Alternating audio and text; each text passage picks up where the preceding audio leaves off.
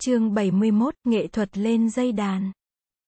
Mùa an cư hoàn mãn, bụt lên đường về miền Nam. Người ghé thăm vườn nai Migaradava ở Isipatana, phía bắc thành phố Varanasi, nơi người đã nói pháp thoại tứ diệu đế, pháp thoại đầu tiên của người. Quang cảnh ở đây đã đổi khác. Một cái tháp lớn đã được dân chúng địa phương dựng lên để kỷ niệm lần đầu tiên bánh xe chánh pháp được chuyển xoay. Mới đó, mà 36 năm đã đi qua, bánh xe chánh pháp đã được chuyển xoay liên tục trong 16 năm. Và chánh pháp đã được lan truyền đến mọi nơi, trên khắp lưu vực sông Hằng. Tại vườn Nai, một giảng đường đã được tạo lập, và các vị khất sĩ cư trú tu học rất là đông đảo. Sau khi thăm hỏi, thuyết pháp, và khích lệ đại chúng. Bụt lên đường đi Gaya. Người ghé Uruvela thăm cây bồ đề năm xưa. Cây bồ đề càng ngày càng xanh tốt. Nhiều tịnh thất đã được dựng lên trong vùng. Vua Bimbisara đang chuẩn bị cho xây một ngôi tháp kỷ niệm nơi Bụt thành đạo. Bụt ghé vào thôn xóm để chơi với bọn trẻ con. Những đứa trẻ năm nay không khác gì những đứa trẻ năm xưa. Chú bé chăn trâu Svastiker năm xưa nay đã 47 tuổi rồi. Và đã trở nên một vị lớn tuổi trong giới khất sĩ. Bọn trẻ đi hái những trái đu đủ chín đỏ. Để cúng dường bụt, đứa nào cũng biết đọc bài tam quy. Từ Gaya, bụt đi dần lên phía đông bắc.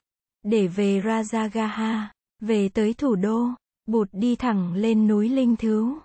Tại đây, Bụt gặp Đại Đức Panner. Thấy Bụt, Đại Đức rất mừng. Thầy kể cho Bụt nghe về công trình hoàng pháp của thầy tại đảo Sanaparanta. Thầy vừa mới kết thúc một mùa an cư tại đó với một số các vị khất sĩ bạn. Số người quy y Bụt, Pháp, và Tăng ở đảo đã lên tới con số 500. Những ngày kế tiếp, Bụt đi thăm các trung tâm tu học giải rác trong vùng. Một đêm kia, Tĩnh tọa trong tịnh thất tại trung tâm vườn mát. Bụt thoáng nghe được giọng tụng kinh hơi bất thường của một vị khất sĩ. Giọng tụng kinh này có vẻ mệt mỏi và buồn chán. Bụt biết vị khất sĩ này đang gặp khó khăn. Sáng hôm sau, nhờ hỏi Đại Đức Ananda, Bụt biết vị khất sĩ tụng kinh hồi hôm là Sona. Bụt đã từng biết Sona nhiều năm về trước tại Savithi. Đại Đức Sona đã được xuất gia dưới sự hướng dẫn của Đại Đức Mahakakana và tu học với Đại Đức này mấy năm trên núi Pavatar ở xứ Kururakhara. Sona là một thanh niên con nhà giàu, nho nhã thông minh, nhưng thể chất không được cứng cáp cho lắm. Thầy phải cố gắng hết sức mới sống được đời sống xuất gia không nhà không cửa. Ăn một ngày một bữa, và ngủ dưới gốc cây. Nhưng đạo tâm của Sona rất lớn. Sau một năm, thầy Sona mới được Đại Đức Bổn Sư Phái về Savithi thăm Bụt. Được gặp Bụt lần đầu, thầy Sona rất sung sướng. Bụt hỏi thăm thầy, Sona, thầy có mạnh giỏi không? Tu học, khất thực, và hành hóa có khó khăn lắm không? Bạch Thế Tôn, con hạnh phúc lắm, công việc tu học, khất thực, và hành hóa của con không có gì khó khăn. Bụt bảo thầy Ananda, thầy dọn cho khất sĩ Sona một chỗ nghỉ ngơi trong tịnh thất. Đại đức Ananda kê thêm một cái giường trong tịnh xá Bụt. Đêm ấy, Bụt ngồi thiền ngoài trời cho tới 3 giờ sáng. Sona thấy thế cũng không ngủ. Khi Bụt bước vào, người hỏi, thầy chưa ngủ sao? Bạch Thế Tôn, con chưa ngủ. Thầy chưa buồn ngủ sao? Vậy, thì thầy có thuộc được kinh kệ gì? Đọc lên cho vui đi. Đại Đức Sona vâng lời đọc lên 16 câu kệ thuộc phép quán niệm hơi thở. Giọng thầy trong như chuông. Không vấp váp, không có một lỗi văn phạm. Bụt khen, thầy đọc hay lắm, thầy tu đã được mấy năm rồi.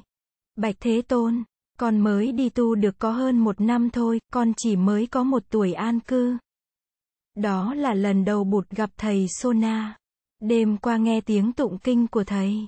Bụt biết là thầy đã cố gắng quá sức mình trong nỗ lực tu học. người bảo Ananda cùng đi với người tới tịnh thất của thầy Sona. Thấy Bụt, Sona đứng dậy chào mừng. Bụt bảo Ananda, và Sona ngồi xuống cạnh Bụt. Rồi người hỏi Sona, ngày trước, hồi chưa xuất gia, thầy là nhạc sĩ chuyên về đàn 16 giây. Phải không? Bạch Thế Tôn, phải. Khi đánh đàn, nếu dây đàn trùng, thì sao? Bạch Thế Tôn, nếu dây đàn trùng, thì tiếng đàn chưa đúng mức. Còn nếu dây quá căng, Bạch Thế Tôn, nếu dây đàn quá căng, thì tiếng đàn biến thể, và dây đàn có thể đứt. Còn nếu dây đàn được lên vừa phải, Bạch Thế Tôn, nếu dây đàn được lên vừa phải, thì bản nhạc sẽ hay. Đúng như vậy đó, Sona giải đãi, và lười biếng, thì đạo nghiệp không thành, mà cố gắng quá sức mình, thì sẽ đưa tới sự mệt mỏi, và thối chí. Sona thầy phải biết lượng sức mình, đừng ép uổng thân, và tâm quá mức, như vậy thầy mới mong thành tựu được đạo nghiệp. Đại đức Sona đứng dậy lại xuống, để cảm tạ Bụt. Một buổi chiều, y sĩ Jivaka lên núi Linh Thiếu thăm Bụt. Tới chân núi, ông gặp Bụt, Bụt mới ở tu viện Trúc Lâm về. Ông chào Bụt, và xin phép được đi theo người lên núi. Jivaka nhìn Bụt leo các bậc thang đá lên núi, mà trong bụng khen thầm. Năm nay Bụt đã 72 tuổi rồi, mà người còn cứng cáp, và mạnh khỏe quá. Bụt leo núi một cách thong thả, và ung dung, một tay cầm bát, một tay cầm chéo áo. Đại đức Ananda đi cạnh Bụt không thể cầm bát thay cho Bụt được. Bởi vì một tay thầy cũng cầm bát, và một tay thầy cũng cầm chéo áo. Jivaka tiến lên, và xin mang bình bát hầu Bụt. Bụt trao bình bát cho ông, và mỉm cười. Như Lai đã leo núi này có cả mấy ngàn lần. Lần nào cũng tự cầm lấy bát, thì đã có sao đâu. Bậc đá được xây lên tận thềm tịnh xá của Bụt ở trên đỉnh đồi. Chính vua Bimbisara đã ra lệnh xây mấy trăm bậc đá này. Để cúng dường, lên tới sân tịnh xá. Y sĩ được Bụt mời ngồi trên một tảng đá. Ông cảm ơn Bụt rồi hỏi thăm Bụt về tình hình sức khỏe và công việc hoàng hóa của người ở các nước. Ông nhìn Đại Đức Ananda rồi nhìn Bụt. Ông nói, Bạch Thế Tôn, con xin phép nói sơ lược về tình trạng giáo đoàn ở đây. Con thấy tình trạng giáo đoàn có liên hệ tới tình trạng chính trị. Con nghĩ Thế Tôn cần phải được thông báo về tình hình này. Rồi y sĩ cho Bụt biết rằng Đại Đức Divadatta có vây cánh khá mạnh mẽ. Và đông đảo trong giới các vị khất sĩ cũng như trong giới chính trị. Cánh tay trái của Đại Đức là Đại Đức Kokalika, một người được xem như là mưu sĩ của Đại Đức Divadatta. Ngoài ra còn có các Đại Đức Kotamorakatisa, Khanda Devi Putta, và Samadadatta vị nào cũng có đông đảo đệ tử. Đại Đức Divadatta rất thông minh, mà cũng rất hùng biện cho nên được rất đông người nghe theo. Trong giới khất sĩ cũng như trong giới cư sĩ. Đại Đức không chính thức nói ra là Đại Đức chống đối bụt. Và các vị đại đệ tử phụ tá người. Nhưng Đại Đức đã nhiều lần đưa ra ý kiến là bụt đã lớn tuổi. Không đủ sức, để lãnh đạo giáo đoàn. Và cách thức của bụt đã hơi xưa không thích hợp với giới trẻ. Và với thời đại mới. Đứng về phương diện xã hội. Đại Đức rất được nhiều giới giàu có ủng hộ. Người ủng hộ Đại Đức tận tình nhất là Hoàng Thái tử Ajatasattu. Không biết Đại Đức khéo léo thế nào, mà Thái tử Ajatasattu đã ủng hộ Đại Đức một cách tận tình. Hoàng thượng Bimbisara tin kính Bụt như thế nào, thì Ajatasattu tin kính Đại Đức Divadatta như thế ấy. Thái tử đã xây cất cho Đại Đức một trung tâm tu học lớn trên núi Gayasisa nơi ngày xưa Bụt đã nói kinh lửa cho ba anh em Đại Đức Uruvela Kasapa, và cả gần một ngàn vị môn đệ của họ. Thái tử cho trở tới trung tâm các thức cúng dường, chở bằng xe ngựa, ba bốn hôm một lần. Giới thương gia, và chính trị gia muốn được lòng thái tử cũng bắt trước đi lại Gayasisa. Để cúng dường, và nghe Pháp, Với sự ủng hộ đó, uy tín của Đại Đức càng lúc càng lên. Số các vị khất sĩ theo hùa về Đại Đức đã có đến ba hoặc bốn trăm vị. Nói tới đây, y sĩ lại nhìn bụt, và xuống giọng, Bạch Thế Tôn, con nghĩ rằng những gì xảy ra đó không đủ, để làm Thế Tôn e ngại. Nhưng điều này con xin Thế Tôn lưu ý cho con. Con nghe phong phanh là Ajatasattu muốn sớm làm vua, để thi hành được những gì mà thái tử muốn. Ajatasattu nóng ruột thấy vua cha ngồi ở trên ngôi lâu quá cũng như đại đức Divadatta nóng ruột. Thấy bụt chưa giao quyền lãnh đạo giáo đoàn cho đại đức. còn nghĩ rằng chính đại đức Divadatta đã gieo những ý tưởng nguy hiểm vào đầu thái tử Ajatasattu. Thế tôn, vì phải lui tới kinh đô, để chữa trị cho hoàng thượng, và hoàng gia, con đã cảm thấy các nguy cơ này. Nếu vạn nhất có chuyện gì xảy ra, bụt, và giáo đoàn thế nào cũng bị liên lụy. Xin Thế Tôn lưu ý.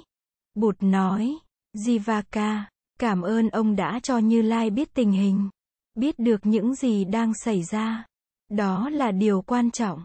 Nhưng ông đừng quá lo lắng. Như Lai sẽ sắp đặt, để giáo đoàn đừng bị vương vấn vào những chuyện không may. Y sĩ Jivaka lại bụt, cáo từ, và xuống núi. Bụt dặn thầy Ananda đừng tiết lộ những gì y sĩ nói cho ai biết. Mười hôm sau, trong một buổi pháp thoại lớn tổ chức hàng tháng tại tu viện Trúc Lâm, Bụt giảng về ngũ lực, tức năm loại năng lực cần thiết, để nuôi dưỡng hoa trái giác ngộ. Ngũ lực là niềm tin tín, sự chuyên cần tấn, tránh niệm niệm, sự chuyên tinh định, và sự hiểu biết tuệ. Buổi pháp thoại rất đông đảo. Có trên 3.000 người tham dự. Trong đó có cả quốc vương Bimbisara. Pháp thoại vừa chấm dứt.